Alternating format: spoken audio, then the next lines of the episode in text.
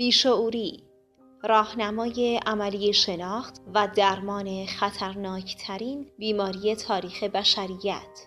نوشته دکتر خاویر کرمنت. گوینده ماعده پناهی.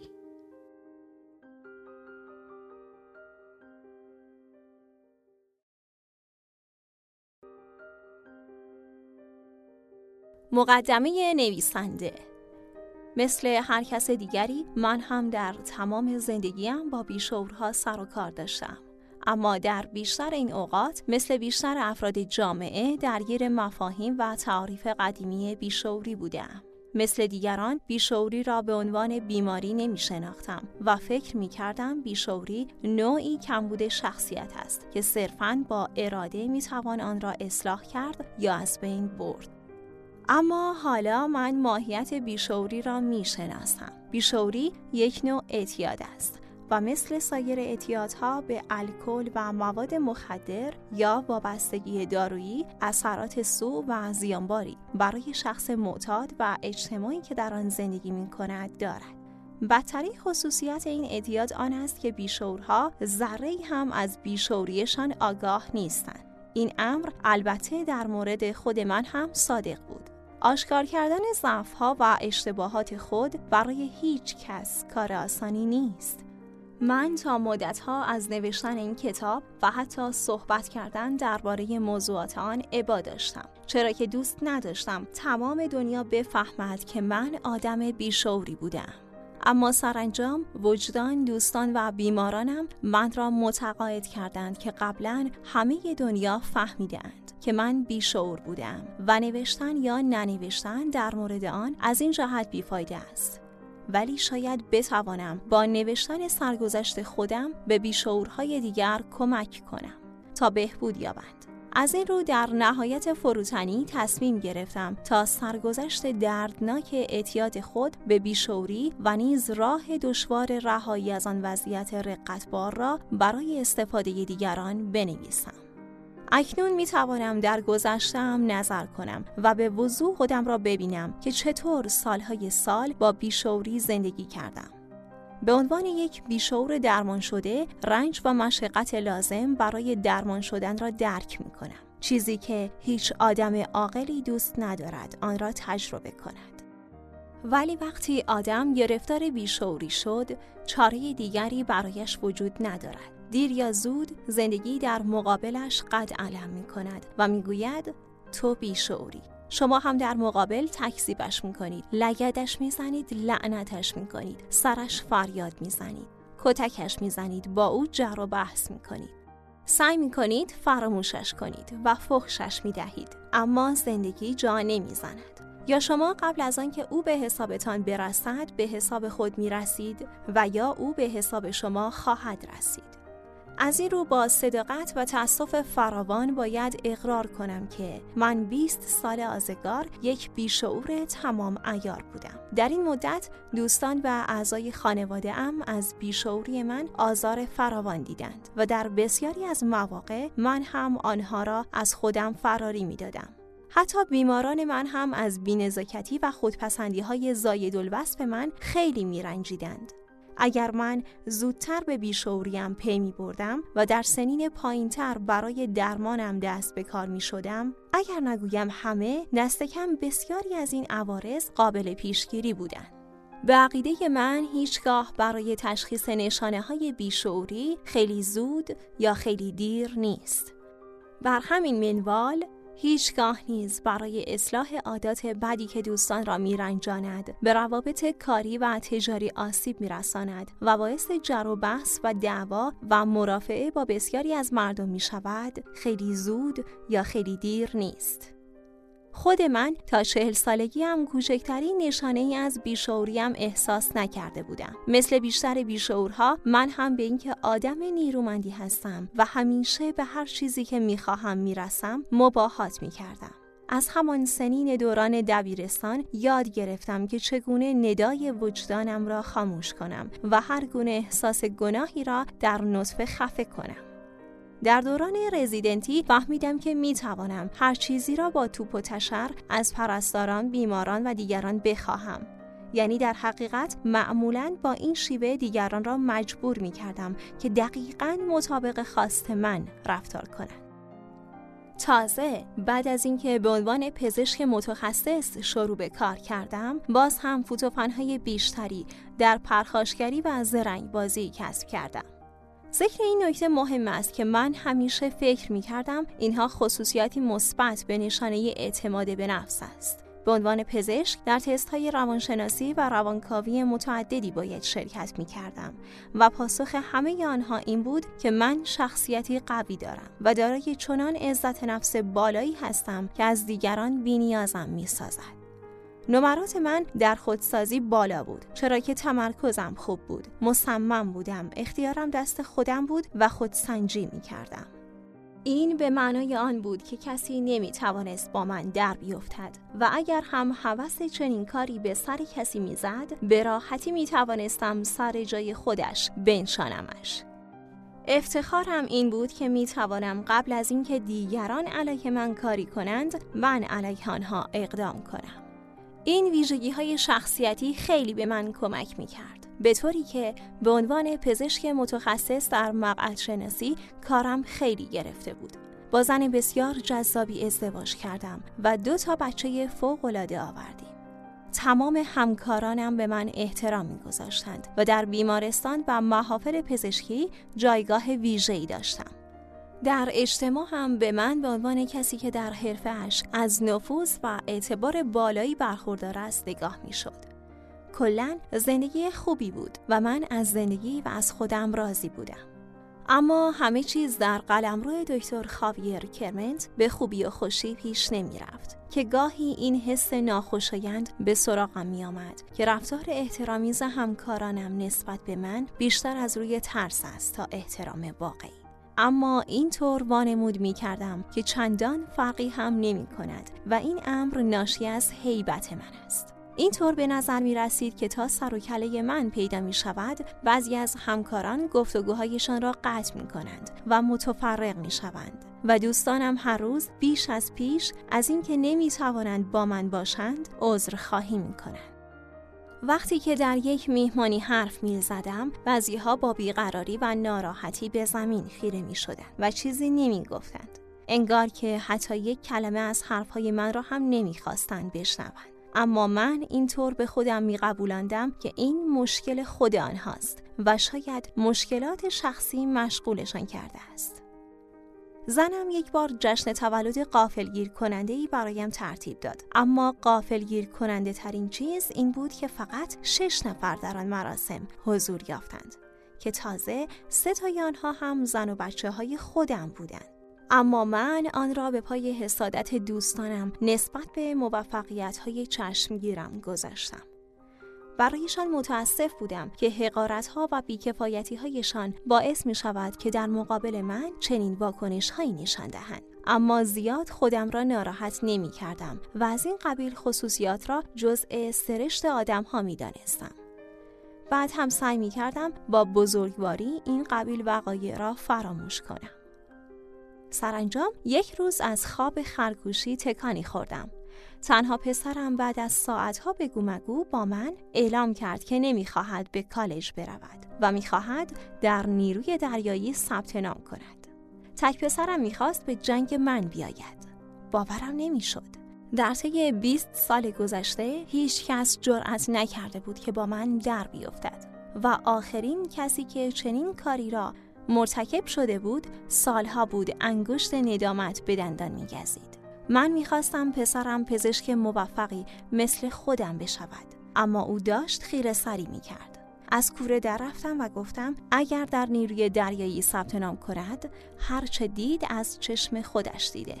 او هم در مقابل چشمان من چیزی را حواله داد که هرچند غریب بود نحوه استعمال آن برای یک مقعد شناس ناآشنا نبود.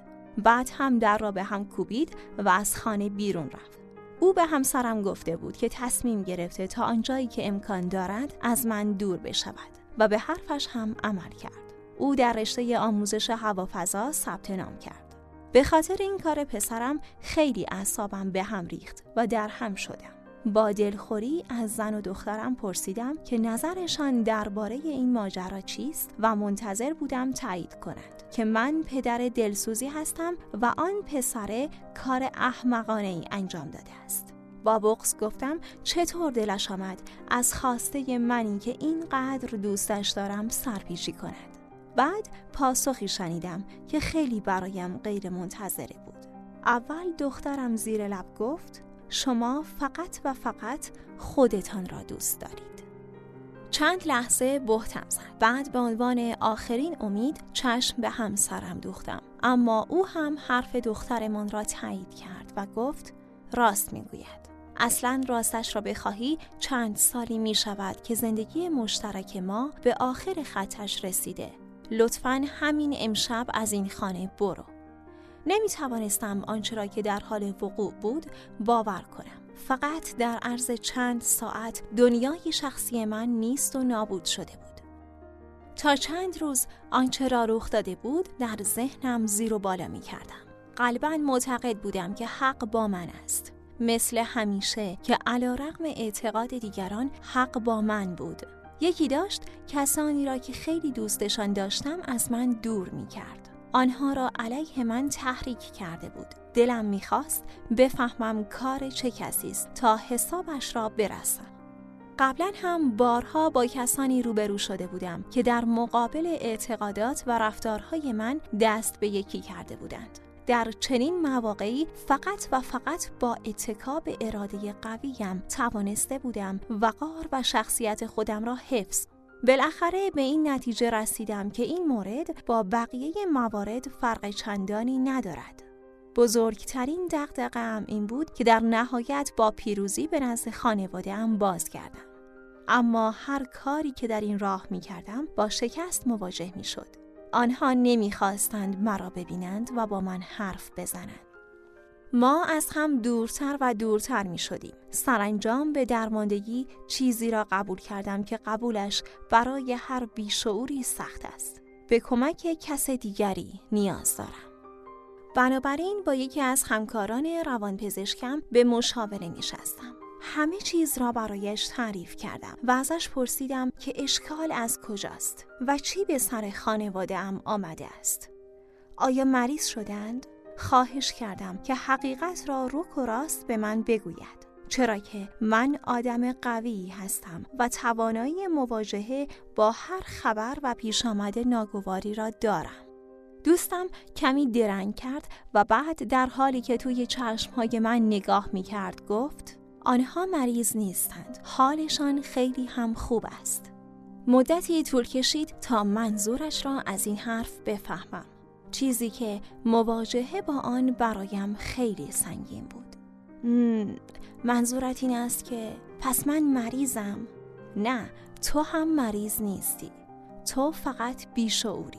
من که از این پاسخ بیادبانی جا خورده بودم با عصبانیت گفتم من اینجا نیامده ام که به من توهین شود اگر نمی توانی مشکلم را حل کنی می‌روم و رفتم در شش ماهی که پس از آن سپری شد انگار که تمام دنیا تبدیل به جهنم شده بود یا دست کم مطب مقعد شناسی من عین جهنم سوزانی شده بود دلم برای خودم میسوخت و خودم را قربانی نیروی ناشناخته ای می دیدم که باعث شده بود کسانی که دوستشان داشتم درکم نکنند و نادیده ام بگیرند و کسانی که از آنها کمک خواسته بودم مسخره ام کنند.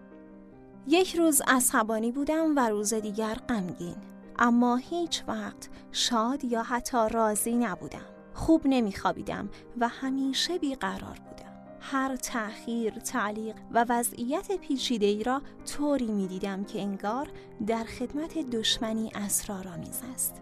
نمی‌دانم پرستاران بخش یا بیمارانم در آن زمان چطور مرا تحمل می کردن. واقعا یک حیولا شده بودم.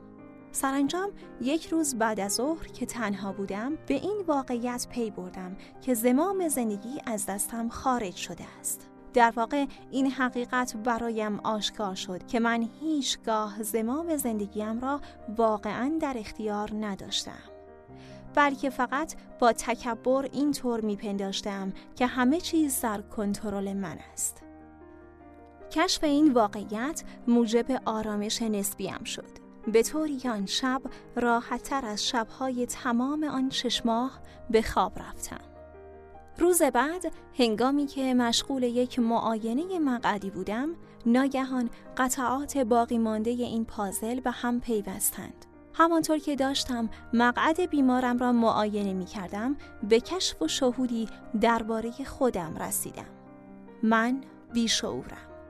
همکار روانپزشکم به من اهانت کرده بود. او فقط خواسته بود به من کمک کند. فورا با او تماس گرفتم. بابت رفتار نامناسبم عذر خواهی کردم و تقاضا کردم که دوباره همدیگر را ببینیم. از آنجا که یکی از قرارهای ملاقاتش لغو شده بود توانستم بعد از ظهر همان روز ببینمش. همین که روی صندلی نشستم بیدرنگ گفتم تو راست می‌گویی من بیشعورم. خمیزه کشید و گفت این را که همه می‌دانند خب تو چطور آن را درمان می کنی؟ چی را درمان می کنم؟ بیشعوری من را دیگر همکارم گفت بیشعوری که مرض نیست یک جور خصیصه است و به همین خاطر هم قابل درمان نیست منظورش چیست که قابل درمان نیست؟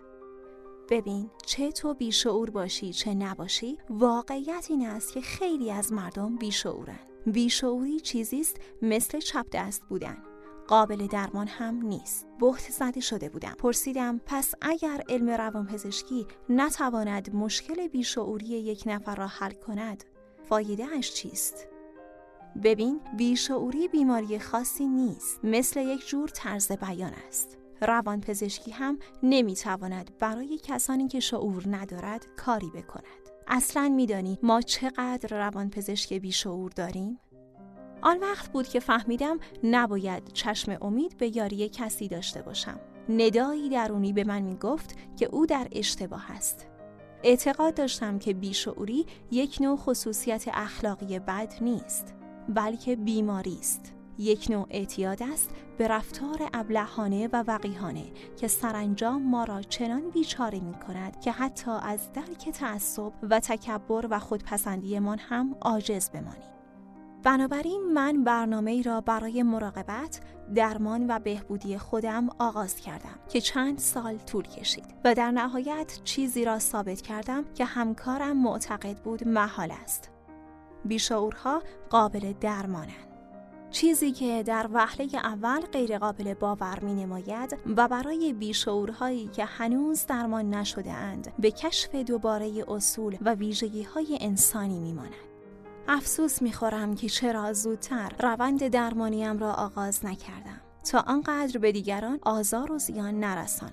البته توانستم برخی از کارهایم را جبران کنم. به طوری که زنم دوباره مرا پذیرفته و با هم زندگی خوب و شیرینی داریم. دخترم با من آشتی کرد و الان در کالج درس می‌خواند پسرم هم خلبان نیروی دریایی شده است و دارد به من درس پرواز یاد می‌دهد مقعد شناسی را مدت هاست که رها کردم و الان کارم معاینه بیشور هاست. حالا من روانپزشکیم که تخصصش کار روی بیشعوری و کمک به بیشعورها برای رهایی آنها از این آرزه است. البته شاخه سنتی روانپزشکی هنوز از این تلاش ابتکاری چندان حمایتی نکرده است. اما کار من رونق بسیاری دارد و شعار اصلی من همه جا پیچیده است که بیشورها امیدوار باشند. حالا من دائما در کنفرانس ها سخنرانی می کنم و با درمانگرهای زیادی که روی سایر ها کار می کنند در ارتباطم. البته کتاب بیشوری چیزی بیش از روایت بهبودی شخصی من است. جرقه امیدی است برای آنهایی که با بیشعوری خو گرفتن. اعلامیه رهاسازی است. دیگر لازم نیست کسی از بیشعور بودنش شرمسار باشد. بیشعوری یک بیماری مشخص مثل سایر بیماری هاست که با راه ها و وسایل تعریف شده قابل درمان است. طی کردن راهی که منجر به درمان من شد برای هیچ بیشعوری غیر ممکن نیست. و این همان راهی است که من تا کنون هزاران بیشعور را به آن راهنمایی کردم و به این ترتیب به آنها کمک کردم با موفقیت درمان شوند. فقط به یک چیز نیاز است و آن هم شهامت توقف بیشعور بودن است که خب البته مشکل ترین بخش ماجرا هم معمولا همین است برای این منظور باید راهنما یا درمانگر خوبی داشته باشید در همین رابطه یکی از دوستان من به نام کالوین استابز که مدیر یک درمانگاه روانپزشکی است داستان جالبی تعریف می کرد. او از زنی می گفت که در جستجوی مفهوم زندگی به کوههای هیمالیا رفته بود و پس از سالها جستجو مردی را در قاری یافت. با خود گفت آهان یک مرتاز در حال تمرکز و مراقبه در قار. و به آن مرد گفت آیا شما راه رستگاری را به من نشان می دهید؟ مرد چیزی نگفت. زن نشست و به تقلید از مرد در خود فرو رفت. در پایان آن روز وقتی که برخواست تا برود پرسید پیشرفتی داشتم؟ مرد باز هم چیزی نگفت. صبح فردا زن بازگشت و دوباره شروع به مراقبه کرد. و وقتی که آفتاب داشت غروب می کرد آزم رفتن شد. آن وقت یک بار دیگر پرسید پیشرفتی داشتم؟ مرد هیچ چیز نگو هفته ها و ماه ها همین ماجرا عینا تکرار شد. سرانجام غروب یک روز حوصله زن سر رفت و بر سر آن پیرمرد فریاد زد که حق باز. این همه روز اینجا در انتظار رستگاری نشستم و آخرش هم هیچ اتفاقی نیفتاد. شش ماه از عمرم را تلف کردم و هیچ چیزی نشانم ندادی. به تو هم می شود گفت مرتاز. بعد هم کوله هفت منیش را به طرف پیرمرد که همانطور توی قار نشسته بود پرتاب کرد. علا رقم آن ضربه سنگین مرد توانست روی پاهایش بیستد و تلو تلو خوران گفت من مرتاز نیستم و این انگ ها به من نمی چسبد. تو هم اگر خیال کرده ای که من مرتازم مقصر خودت هستی نه من زنگ پاک از کوره در رفته بود گفت خب اگر تو مرتاز نیستی پس چه کوفتی هستی و اینجا چه غلطی می‌کنی؟ آنگاه مرد سرش را با غرور بالا گرفت و گفت من جزامیم و به این خاطر در این قار زندگی می کنم که از محل زندگیم تبعید شدم. چه بیشعور باشید و چه درگیر با بیشعورها با انتخاب این کتاب دست کم راهنمای خوبی انتخاب کرده اید و راه را عوضی نرفته اید.